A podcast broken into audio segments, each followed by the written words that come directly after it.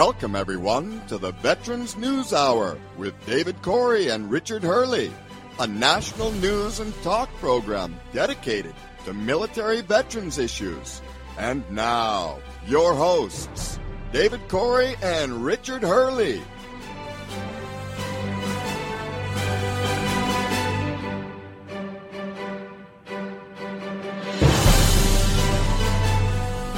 Good evening. Welcome to the Veterans News Hour for Monday, December the 13th, 2021. This is Air Force veteran David Corey. My usual co-host Richard Hurley unfortunately can't be with us this evening. Right now he's literally flying out to California. He's representing some veterans at some hearings. He'll be out there a few days. Hopefully he'll be back next week and will share with us his experiences over the last 2 weeks when he's been doing a lot of traveling. Significantly on veteran-related work. We have a very special guest today, Marine Corps veteran Lee Washington, who is currently the president of the County Veterans Service Officer Association of the State of Florida. And he's the director of Neighborhood Services Department for Manatee County, Florida. Before I introduce him formally, let me remind everyone that this is a call-in show, so grab your pen and paper. I'll give you the call-in number. We welcome your comments and your questions. And if you have any questions for our guest in particular, you can call us during the show at the nationwide call-in number, which is 1-888-627-6008. Again, the nationwide toll-free call-in number is 1-888-627-6008. 6008. As I say, our guest today is Lee Washington. Lee is a native of Punta Gorda, Florida, and he served on active duty in the United States Marine Corps from 1987 to 1998 as an infantry platoon sergeant. Upon returning to civilian life, he began a career in mortgage banking, holding the positions of sales manager for Bank of America and Countryside Home Loans, and regional sales manager for Fifth Third Bank. Excuse me. In November of 2008 to August of 2009, he worked to help open the Sarasota National Cemetery as a cemetery representative, and going on to become a veteran services counselor for Manatee County, Florida. And he was selected to lead the Veterans Division in May of 2013. Lee Washington is the current president of the County Veterans Service Officer Association of Florida, and he is also the director of Neighborhood Services Department for Manatee County Government. So let's welcome Lee Washington to the Veterans News Hour. Welcome, Lee, and thank you for being on our show. Good evening, David. It's a pleasure being with you this evening. Well, thank you. Now, there's a lot we can discuss this evening, Lee, as far as veteran issues and services. So let me begin by asking you to tell us what exactly county veteran service officers do.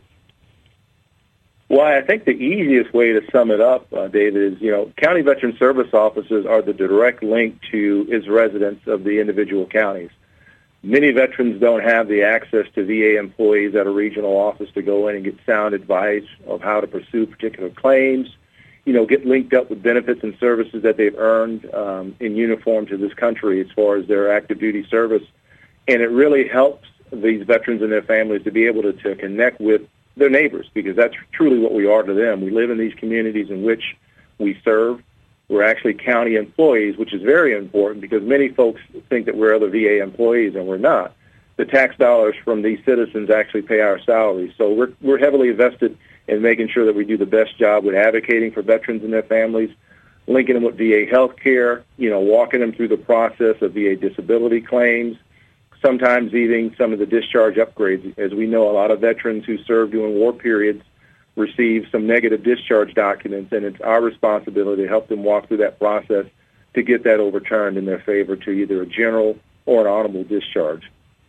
So really, that's the bulk of what we do. But I think, if nothing else, being a veteran myself, just having someone to bounce ideas off of, or just having an open conversation about what may be available to them, or just a sounding board. Some veterans who are going through some tough times, obviously they may be prescribed some prescriptions, let's say if they have post-traumatic stress, depression, anxiety, those types of things.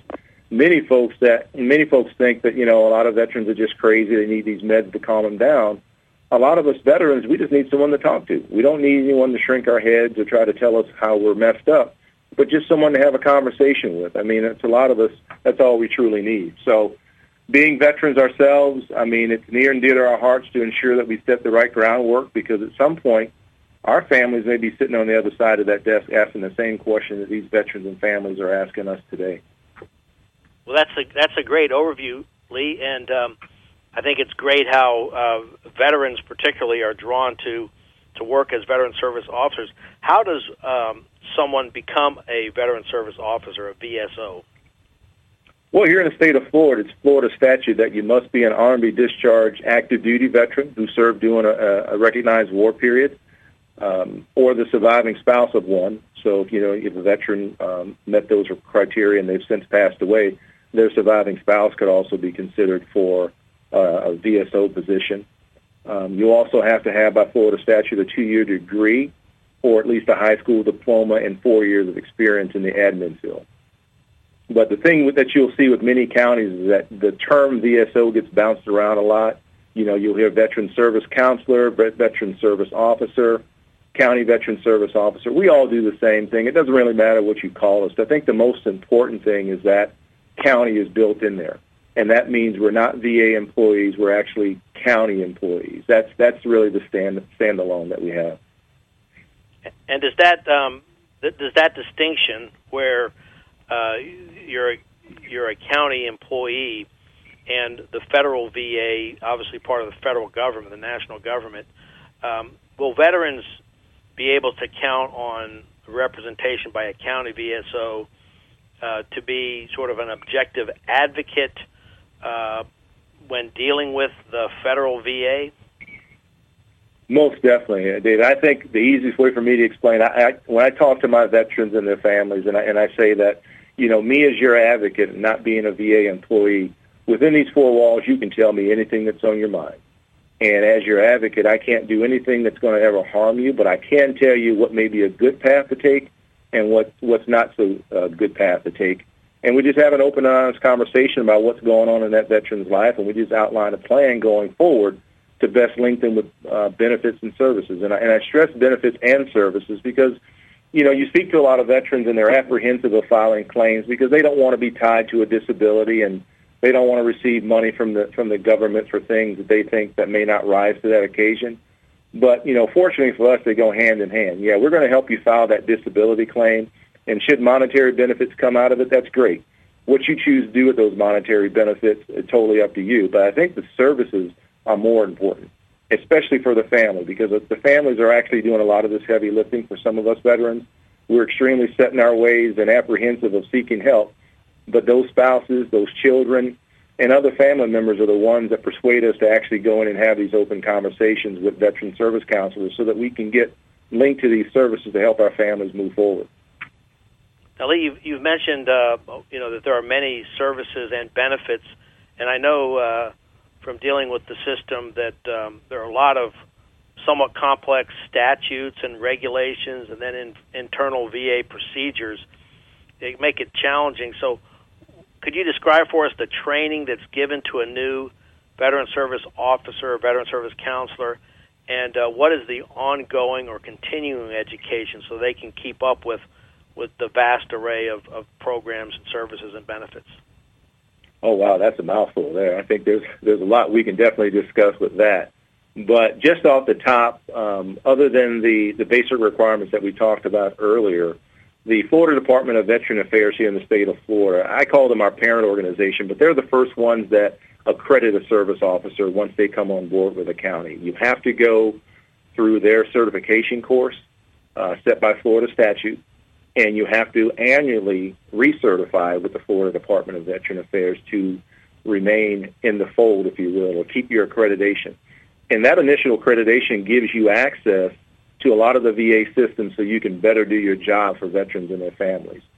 So we have that on the initial side, but continuing education, we as the association, we also hold two training conferences throughout the year, one in May and one in October, to cover all the different changes within the VA, the different nuances that may have rolled out, And in those training seminars and conferences, we also bring in the DAV regional folks that also has their certification course, because for us, you have some veterans who are coming from other states that have worked with other organizations aside from the Florida Department of Veteran Affairs for their representation, and it may be the VFW, the DAV, and that's a multitude of other organizations that are national that we as veterans, we have to gain their accreditation in order to access that particular veteran's file so that we can better advocate for them. So if they are only accredited, or I should say they only have the Florida Department of Veteran Affairs as an advocate and they move from the state of Florida, no one outside the state can access that file until they switch that over. So having the relationship with the VFW and the DAV to come in at our training conferences to certify us on top of what the Florida Department of Veteran Affairs does gives us a wider reach to help more veterans and their families. But I would say the training overall is throughout the year, because obviously when you get back to your county offices, that's where the rubber meets the road. Every scenario when a veteran walks through that door is going to be different. You know, you may meet a veteran in the morning that's having housing issues, who has never filed a claim with the VA, also needs health care. Then right after them, you're dealing with the surviving spouse of a veteran who's never filed a claim and not really sure exactly where to go to ensure that they receive the benefits. So, I mean, it's a multitude of things that we see on a daily basis that you have to have training on a regular basis. And here in Manatee County, it's every Wednesday that we hold training just to make sure we're up to speed on everything that's going on within the VA. We're in the middle of, you were discussing the training for VSOs, but also the kinds of the variety of cases that a veteran service officer might encounter in helping veterans that might come in every day, which kind of leads me to the next question I was going to have for you is, if you could describe for us, what's the typical daily routine of a veteran service officer in helping veterans and their families?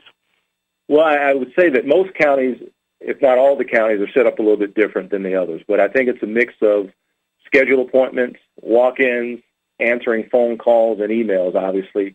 And, you know, obviously with COVID being what it is, it's kind of cut back on our outreach. But I would say the daily routine looks like, you know, 3 to 4 scheduled appointments where, again, we're coming in looking at a different scenario each appointment, whether it be a veteran initially engaging the VA for health care, disability, or otherwise, our homeless veteran population, and, of course, our surviving benefits. Each scenario is going to be different. And, you know, when we're sitting with those individuals, we schedule those appointments for hour blocks, and we don't have any interruptions because we want to make sure that we give that individual all of our attention and we're listening to the things that are being said and things that are being implied, because I mentioned earlier, we as veterans aren't always forthcoming with all the information.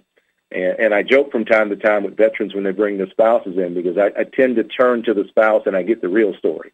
Veterans, you know, yeah. Veterans will tell you just enough to move on to the next question, but you turn to that spouse, you get the full story.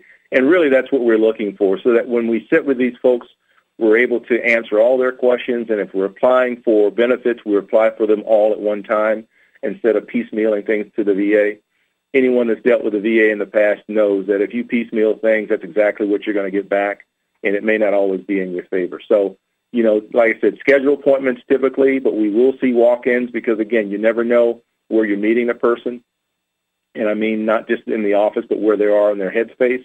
If there's something that's on their heart that moves them to walk in that door, I'm not going to send them away typically and say, you know, we'll make an appointment or call you back later. There's a reason why they're standing in front of you asking for your assistance. So at a minimum, we'll assess their current scenario.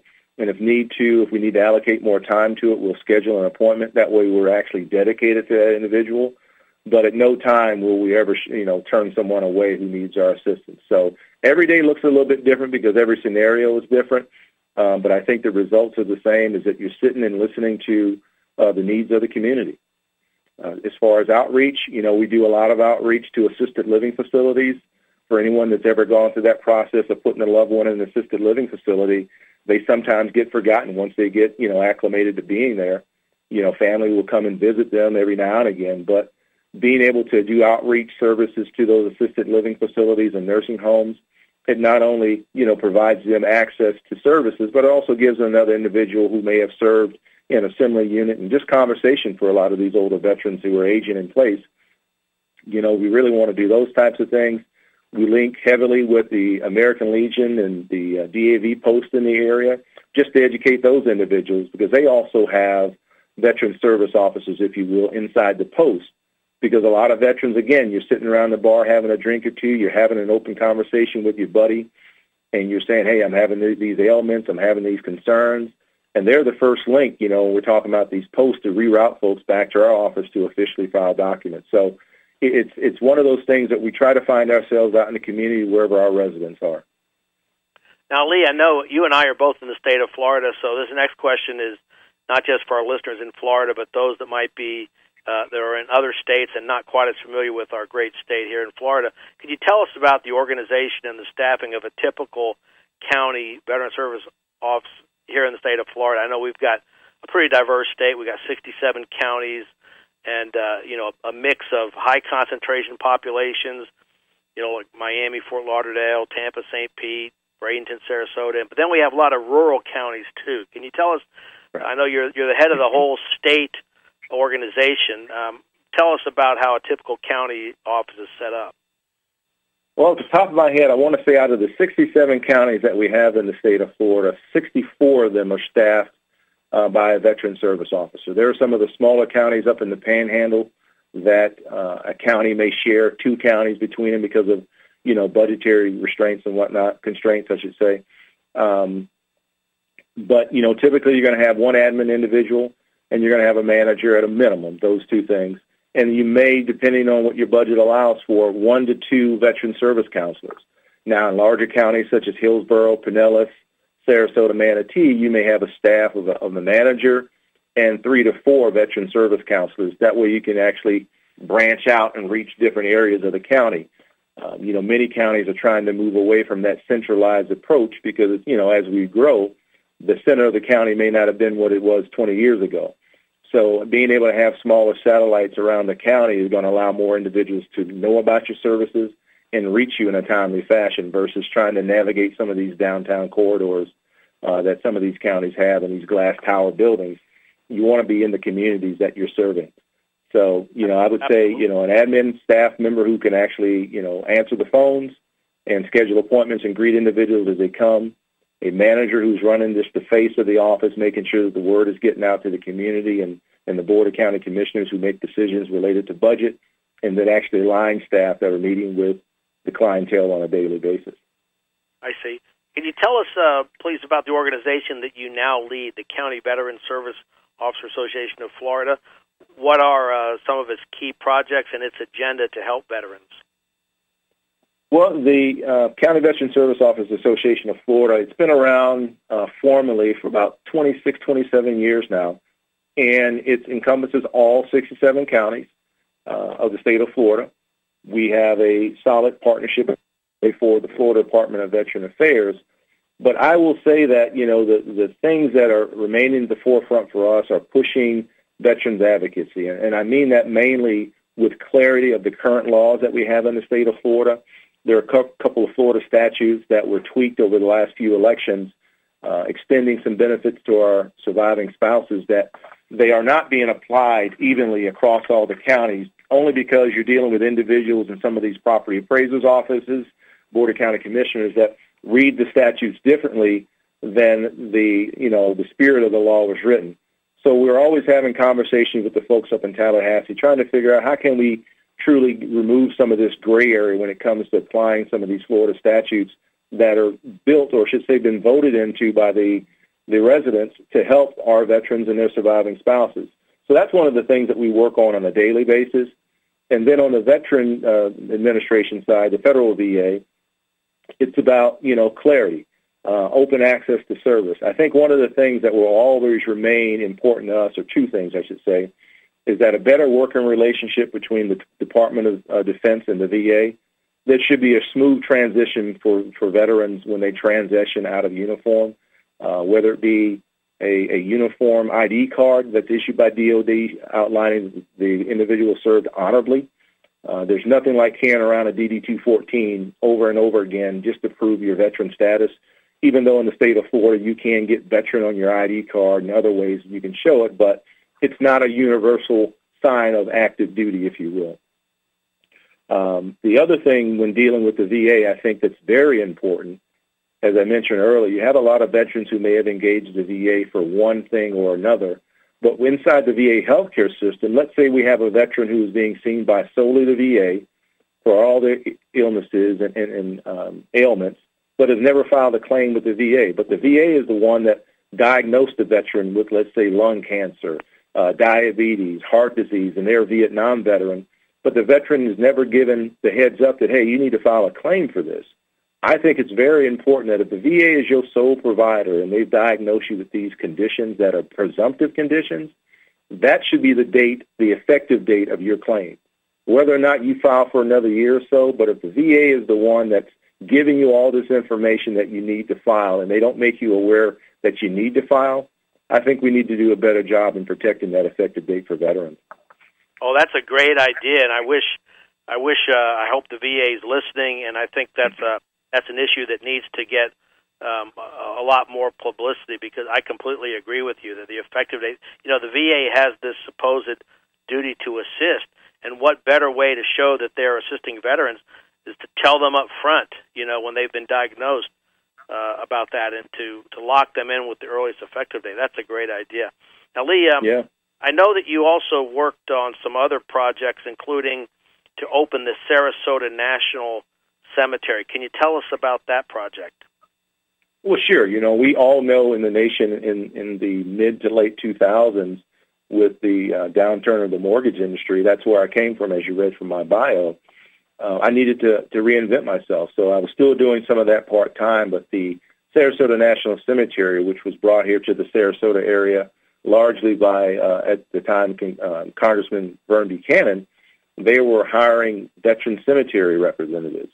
And it was a part-time gig initially, but we were operating out of a small double-wide trailer a few miles east of where the current location is. And we were responsible for setting the groundwork for bringing in veterans to be interred as soon as we got the first phase of that cemetery built. So we would meet with families throughout the day, looking at all their documentation, setting schedules for when we anticipated opening, and we did open January of 2009, and we started to inter, you know, veterans who had passed. You know, they were cremated, obviously, because they were still in the urns. Families had kept them at home until we were able to open that first phase. But believe it or not, we even had some casket burials at other cemeteries that families disinterred and then moved them closer to the family here in Sarasota. So our daily grind was just meeting with families and making sure that the eligibility was there, setting up the schedule, and actually sitting with families through those interment ceremonies throughout the day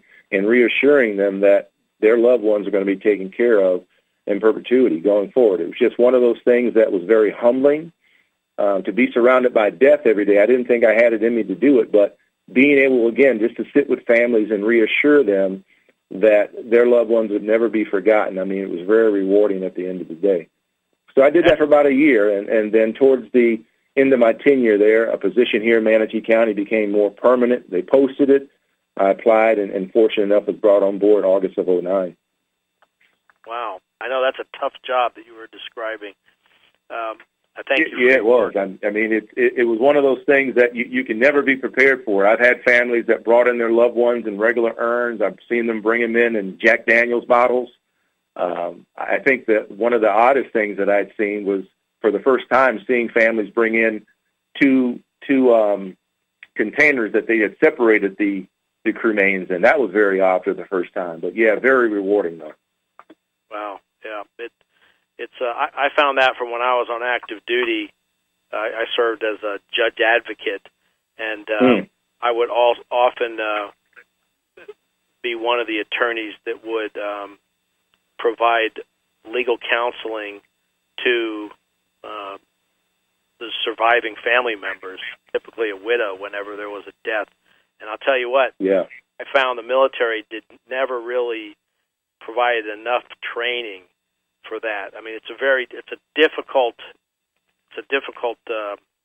job. I mean, it pales. The job itself pales in comparison to what the family's going through, obviously. But it's a job that requires a certain skill set that I think most people don't automatically have. You know what I mean, in their life experiences. Right. So Let's shift gears a bit to, because I know you've had a lot of experience in different areas of veteran benefits. What do you see are some of the current kind of cutting-edge veteran issues on the minds of VSOs these days? Wow. I don't know if I would call it cutting edge. I would definitely say some of the things that are always in the forefront of my mind is the concern of all the new presumptives that come out every other year or so. Right. I've never been one that ever thought that adding new presumptives had more to do with money than I did with the most recent change last year with the Blue Water Navy folks. The back and forth that we saw up in Congress with trying to allocate funds appropriately to make sure that we can, ensure these veterans receiving the same benefits as our in-country Vietnam veterans had for years, it was very concerning. So, I'm just concerned that there are more presumptive conditions out there, David, than we actually know about, and they're just being phased in. And I will never say that I'm a Debbie Downer, but you hear veterans from time to time to say, well, they're just waiting on me to die, and these things are going to be added. I've never wanted to attach myself to that, but it's just concerning to me that, you see so many veterans with the same conditions, and you see them get denied over and over again. And some of them are fortunately overturned at the Board of Veteran Appeals. I'm just concerned that there's going to be a flood of these new presumptives, depending on the administration in charge, that are just going to come out, and sometimes it's going to be a little too late for that veteran to be recognized or their service be put on record that these things happened to them while they were in uniform, and the families having to pick up the pieces. That's a great example, because we've certainly seen sort of the evolution over many years with the Agent Orange issue for Vietnam veterans, and then we've seen the first Gulf War veterans with various issues, and now the issue of presumptive conditions, asthma, rhinitis, sinusitis, they just added earlier this year, but also the ongoing issue, I think far from being resolved, would be other possible presumptive conditions associated with various pollutants like the open-air burn pits and those sort of things. So it's a complex area and a lot of moving pieces as far as, that are affecting if the law is going to change. But I agree with you. It's a challenge sometimes also just to keep on top of them and sort of get an idea of where things may be going. Now, here's sort of a basic question for our listeners' benefits. How can veterans actually get help from a VSO? Well, for us, it's easy here in the state of Florida. We have not only a Facebook page, we have a dedicated website, which is www, if I can anyway. Sure, absolutely. cvsoafl.org. It lists every county representative. You just click on Find My Representative, and it tells you which county in which you reside. It tells you the direct contact, the supervisor's name, their email, and whether or not they have a web page you can go to. Or they can always just reach out to us and give us a call. You can actually just Google County Veteran Service Officers for that particular county, and it'll pop up as well. But you definitely want to start at the local level. I said earlier in the onset that, not many people have direct access to the VA. I will applaud the VA in many respects because, they're the largest organization when you talk about veterans benefits, but they don't necessarily make it the easiest to have a conversation with them. It's more of, filing applications, and we'll give you an answer later on. But for those who are listening and those who have friends and neighbors who have not engaged with a veteran service officer, most states, not just the state of Florida, has offices similar to ours around the nation, and we're very fortunate to have a national organization that has compiled a list of county veteran service officers as well as state veteran service officers to link families to. Well, Lee, I appreciate that. Before I go to my next question, let me ask you to repeat that website that you gave us a moment ago for our listeners. You said it was. Yes, sir. I'll even spell it out phonetically. So it's going to be www.C as in Charlie, V as in Victor, S as in Sam, O as in Oscar, A as in Apple, F as in Frank, L as in Lima .org. Okay, super. I appreciate that. Okay, now, Lee, could you tell us about your other job as the Director of Neighborhood Services Department for Manatee County Government, and also maybe describe a bit for our listeners that may not be in the state of Florida where Manatee is in our great state of Florida? Yes, sir. So Manatee County is on the Gulf Coast of Florida, right between Tampa and Sarasota. It's one of the largest growing counties in the state. We have about 400,000-plus residents, and it's growing on a daily basis. Everyone wants to be on the Gulf Coast, and the taxes are a lot easier to deal with here in Manatee County than it is of our counties to the south and the counties to the north. But as the Director of Neighborhood Services, just to give you a little background, Neighborhood Services is a combination of community and neighborhood services. And what does that mean? It encompasses veteran services, county probation, aging services, children's services, all the county libraries, and what we call neighborhood connections. Those are individuals who are out in all the different homeowners associations and communities around the county, engaging them and making them aware of all the programs and services and access points that the county has. And, you know, obviously you have individuals who work in the utilities and the public works, so when you turn your water on and your trash is getting picked up, that's easily seen. Community and neighborhood services are those services that actually touch individuals on a daily basis. So as I mentioned, veteran services, we've already talked about what we do, but in aging services, it covers, you know, those individuals who need respite care because they're caring for a loved one in their home or need home delivery of food services or medical care or transportation needs. Children's services, which covers a lot of the grant programs that the county funds for some of the after-school programs, the before-school programs, some of the foster care services that are in our communities. Probation, pretty straightforward with that. Those who have misdemeanor charges and are sentenced, if you will, to probation or supervised release, that's the daily oversight of those individuals who are working through their legal issues. You know, and, of course, our libraries that extend everywhere around our county. We have 7.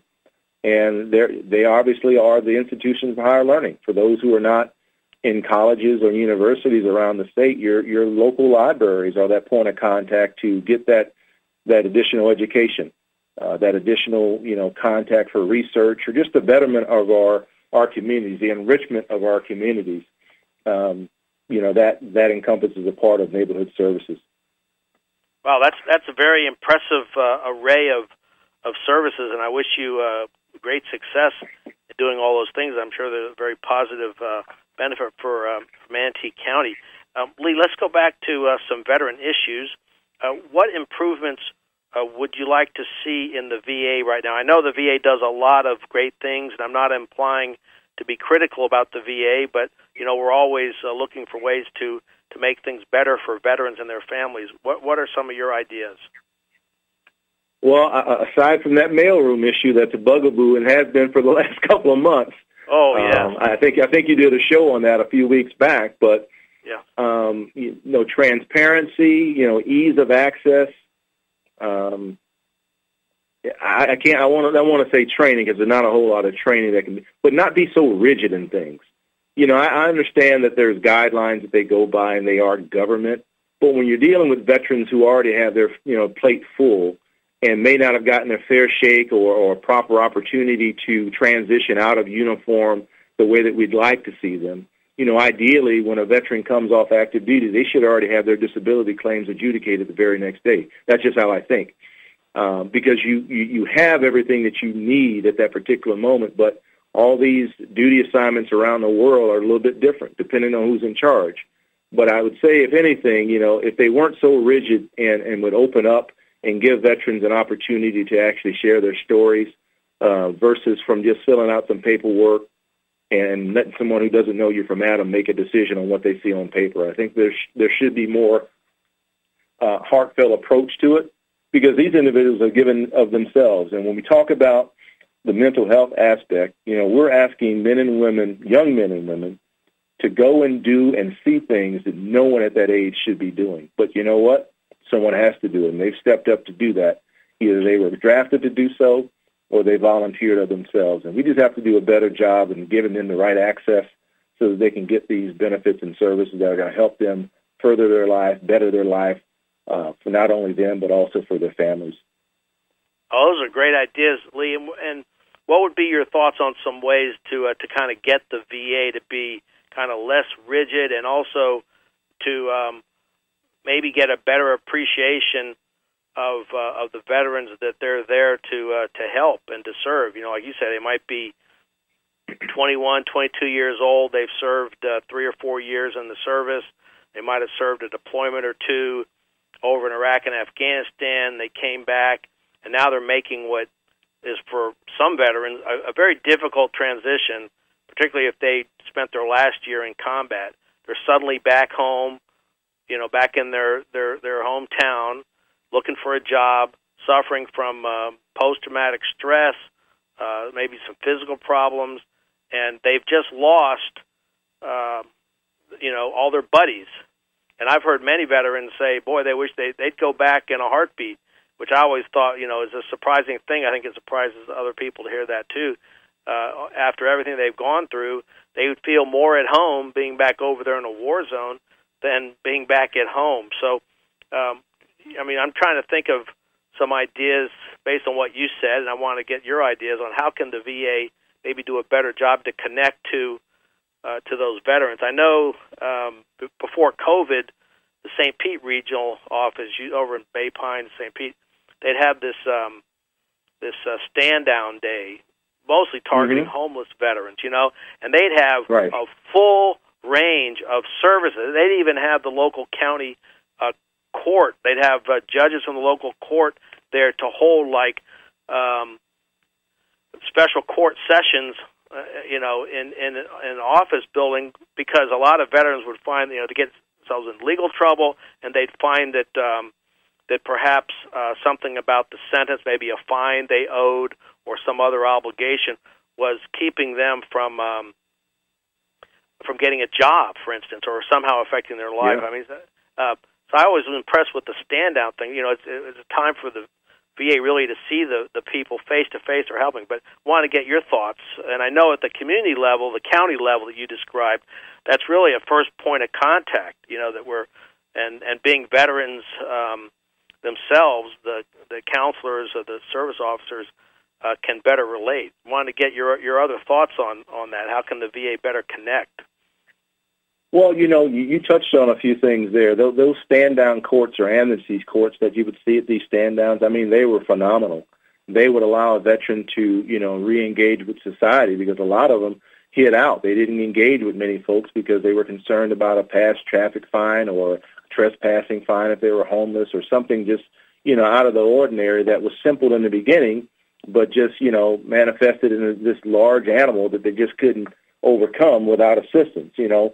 But I would say, if anything, I would like to call it no wrong lane, meaning that the VA does a great job of partnering with communities with a lot of grants, if you will, millions of dollars, hundreds of millions of dollars throughout the nation. And I think if you are engaged with all the higher level institutions of learning, such as the college and universities, with these veterans who are filing, you know, Chapter 33 and GI Bill benefits for them to go back to school.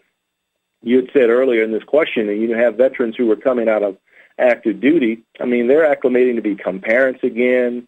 They got these injuries. They're trying to go to school, trying to figure out where they're going to live, where they're going to work. Which do you tackle first? So if you're already giving millions of dollars, hundreds of millions of dollars to these universities and colleges to help veterans further their education, if you're spending hundreds of millions of dollars to these private organizations, not-for-profit organizations, I should say, to help veterans tackle homelessness, to help the states reach out. You know, you're doing a lot of campaigns with the NFL, the MLB, and things like that. I would say no wrong lane. However you come across that veteran and they express their needs, that should be the date in which their benefits are effective. You might remember, Dave, many a moon ago, a veteran could send in, I need help for my back, on the back of an envelope. That would be considered a claim. Right. But over time, VA has chipped away at that and has caused it to have a standard form for everything. So a veteran in need who is unaware how the process works sends in what they believe to be the best document to express their need. The VA says, no, you need to fill it out in the proper form. Here's the form you need to do it. But here's the problem with that. Well, because you got a mailroom issue, the veteran never gets it, or they get it 4 or 5 months after the fact. So instead of doing your best to, you know, start processing that claim, because you have the basic information on the veteran, you have all the resources but the federal government at your fingertips to actually locate and identify the veteran for everything that you need. Instead of doing that, we've gone to standard forms, and if you don't fill it out on the standard form, we can't help you. You know, I think that's what we really need to be focused on, how to better engage and locate these veterans to assist them, because they're asking for assistance for a reason. Right. It should not be adversarial. And exactly. They should not have to get to the point where they're so frustrated that they even turn to a lawyer. You know, that really, that's my view, and I am a lawyer, but, you know, by profession. But I say that because it's not supposed to be an adversarial system. And I think the example you gave where, you know, years ago, if someone just wrote in a letter, the VA had to consider that, you know, as a claim, or at least as an initial claim. And now, particularly from about 2017 onwards, when they did the so-called Appeal Modernization Act, and it took them, you know, a year and a half to sort of implement it.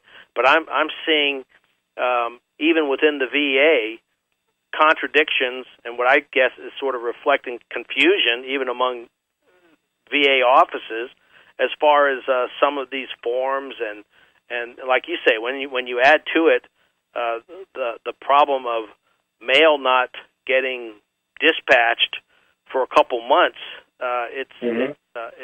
It's becoming more adversarial, where you have where the veterans, if they don't cross their T's and dot their I's a certain way, you know, and read all the fine print, which they should not have to do, they're going to get burned, you know, and they may only find out that they've been burned 2 or 3 years later when some Board of Veteran Appeals judge says, oh, but you didn't file the right form, or you filed it at the wrong time, and we can't consider that evidence because it wasn't submitted at the right time, you know, all that sort of nonsense. And, you know, so, yeah, I think that they need to get back to, you know, their real focus and the people that they're there to serve. And I think it does require,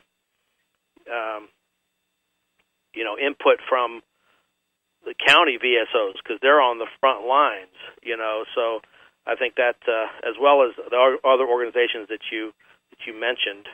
So there's I mean, it's every day. I mean, you've been at this for a while. I mean, we've always complained about the VA mail issue, veterans not receiving things, and VA making decisions based off that. It's not until now that there truly is evidence to show that it is a VA problem, whether it be a vendor or otherwise. We've been screaming from the rooftops for years about this, because we obviously know, if you've ever dealt with the VA, I should say, you know, the date of that letter is not the date it went from the mailroom. It's the date that someone sent it down to be mailed. So there is a 7 to 10 day gap on the average before it even leaves the building, you know, let alone a veteran actually receives it. But, you know, the funny thing, David, is that now with the cost of living increase that's been put in effective December 1st, the VA sent out letters the second week of November, dated December 1st, telling veterans who receive pension, those who need it the most, they're low income or they have long-term care in place, that, hey, we noticed that your Social Security amount is higher than what we were counting last year. Well, not really, because it's not effective until the 1st of December, you're sending this out the second week of November with December 1st date on it. And they got those right away. It's the craziest thing. So, you know, we really have to do a better job in pressuring our decision makers up in D.C. To make them take a hard look at what VA's got going on, so they can tighten up that ship just a little bit more. I agree. And it's always, like everything else, just ongoing process. And there's a lot to do on that. So, Lee, before we go, just want to end with more of an open-ended question. Anything that I've not asked you that you'd like to add for the benefit of our listeners, and also perhaps if you could also provide one more time any central contact information for our listeners to get help. Yeah, I would say, you know, the questions you've asked me this evening, the dialogue that we had, they are great questions, and I think we shared a lot of information to your listening audience that may not know it. But I would always say that, you know, it's never too late to reach out to a veteran service officer to have that conversation with them about your military service, specific to you, specific to your family and your family's needs. Because even though it may not be a VA benefit that you're seeking, it may be a community benefit, or just making that office aware of who you are in the community, because that's really what we're doing, is linking, our residents to services and programs, but we're making a personal connection because these are our neighbors, family and friend members that we see them in the supermarket every day. You know, we as veterans, we take a lot of things seriously, but when we're advocating for one another, you can't get more tight of a bond than that. You know, you mentioned before that young men and women are finding it a lot easier to be back in uniform than it is walking around in the streets in which they grew up. That's because there's no closer bond than that of serving in uniform. I mean, you're finding people from all walks of life, all different races, colors, creeds, religion, what have you, but what is consistent is that flag in which they represent. You know, at the end of the day, can I count on this person to my left and my right to watch my back when the rounds start going downrange? And if nothing else, if you're able to engage with your local representative, you will find there's a multitude of programs out there. Just, you know, it may just be something as simple as a conversation group, a men's coffee group, or a women veterans group. That's what you're really trying to link. And I would say, if something else to dovetail off of that, our women veterans are very underrepresented when it comes to veterans benefits. And I have yet, in nearly my 13 years of doing this, trying to figure out exactly what it's going to take to get more of them into the fold. It just bothers me to no end that we come across a lot of our women veterans when something has bad happened to them, and that's the wrong time. We have to do a better job in locating them in our communities and lifting them up and ensuring them that their service is just as equal as their male counterparts. Well, that's a great point. Yeah. And as far as the contact information, again, our website for the state organization, which you can find all your local contacts, would be www.CasVictorFSAM.org. Check out the things that are in the news. Click on the link that says Find Your Representative, and it tells you by county exactly who your point of contact is in your community. Well, thank you, Lee Washington, for all this great information. I really appreciate you being with us, and we wish you continued success, not only in your role as the president of the County Veterans Service Officer Association of Florida, but also as the director of Neighborhood Services for Manatee County. I know you must have a lot on your plate, a lot of very important programs for the community as well as for veterans, so I wish you the very best. Also like to invite you back on the show sometime in the future. When you have the time, keep us updated on many services, projects, and achievements of your organization.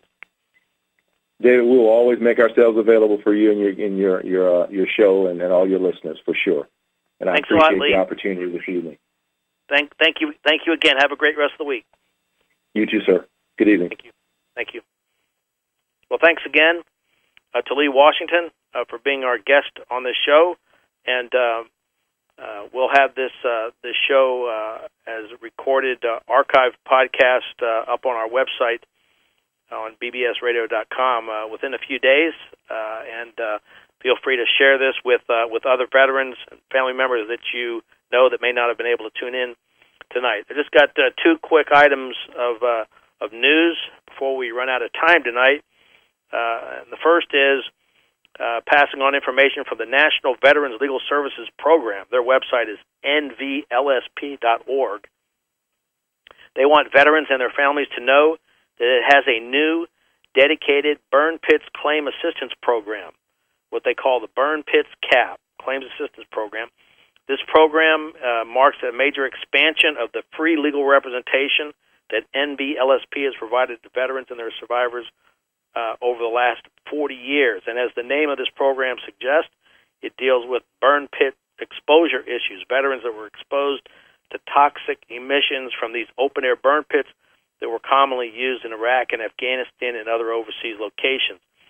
And the Burn Pits Claims Assistance Program will help veterans by representing them or their surviving family members on claims for disability benefits before the U.S. Department of Veteran Affairs. Again, the website is nvlsp.org for the National Veterans Legal Services Program. It's an outstanding organization, and they have a solid track record over the last 40 years of defending the rights of veterans on many issues, and particularly by handling the most complex issues and in the form of class action lawsuits, which are the most effective ways to help the whole span of the entirety of the veteran population, rather than just fighting each case one veteran at a time.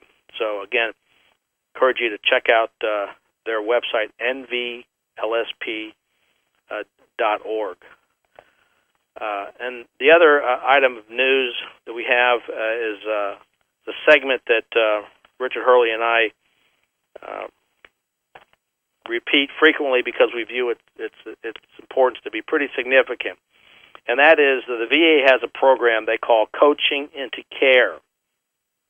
It helps veterans who are having difficulty making that sometimes tough transition from active duty life back to civilian life.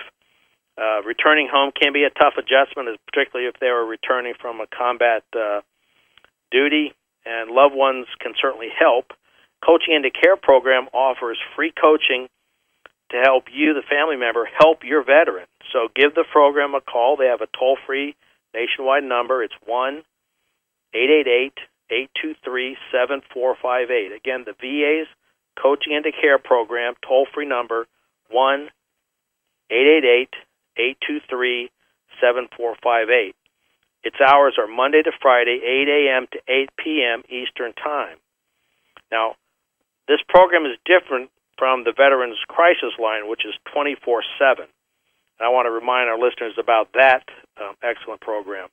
If you know of a veteran who's in a crisis of any kind, obviously includes a veteran who's suicidal, but if they're in a crisis of any kind, the VA has the Veterans Crisis Line to help, and the Veterans Crisis Line number is 1-800-273-8255, and then press 1 for the Veterans Crisis Line.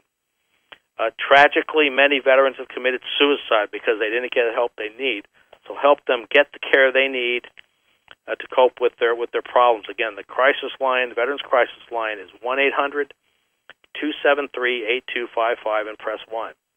Well, it's time for us to go for this evening. I'd like to thank you all for listening to the Veterans News Hour here on bbsradio.com, Station 1. I'd like to thank our producer at BBS Radio, Mr. Doug Newsom, and again, thank our special guest, Marine Corps veteran Lee Washington, the president of the County Veterans Service Officer Association of Florida.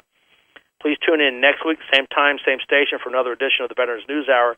Until then, stay safe and stay healthy and have a great week.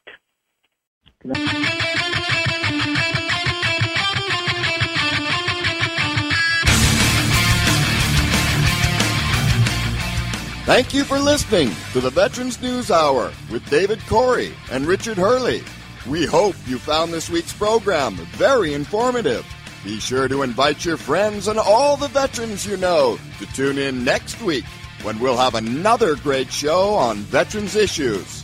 Meanwhile, you can listen to our other recorded episodes on the Veterans News Hour webpage on bbsradio.com. Thanks again for listening to the Veterans News Hour.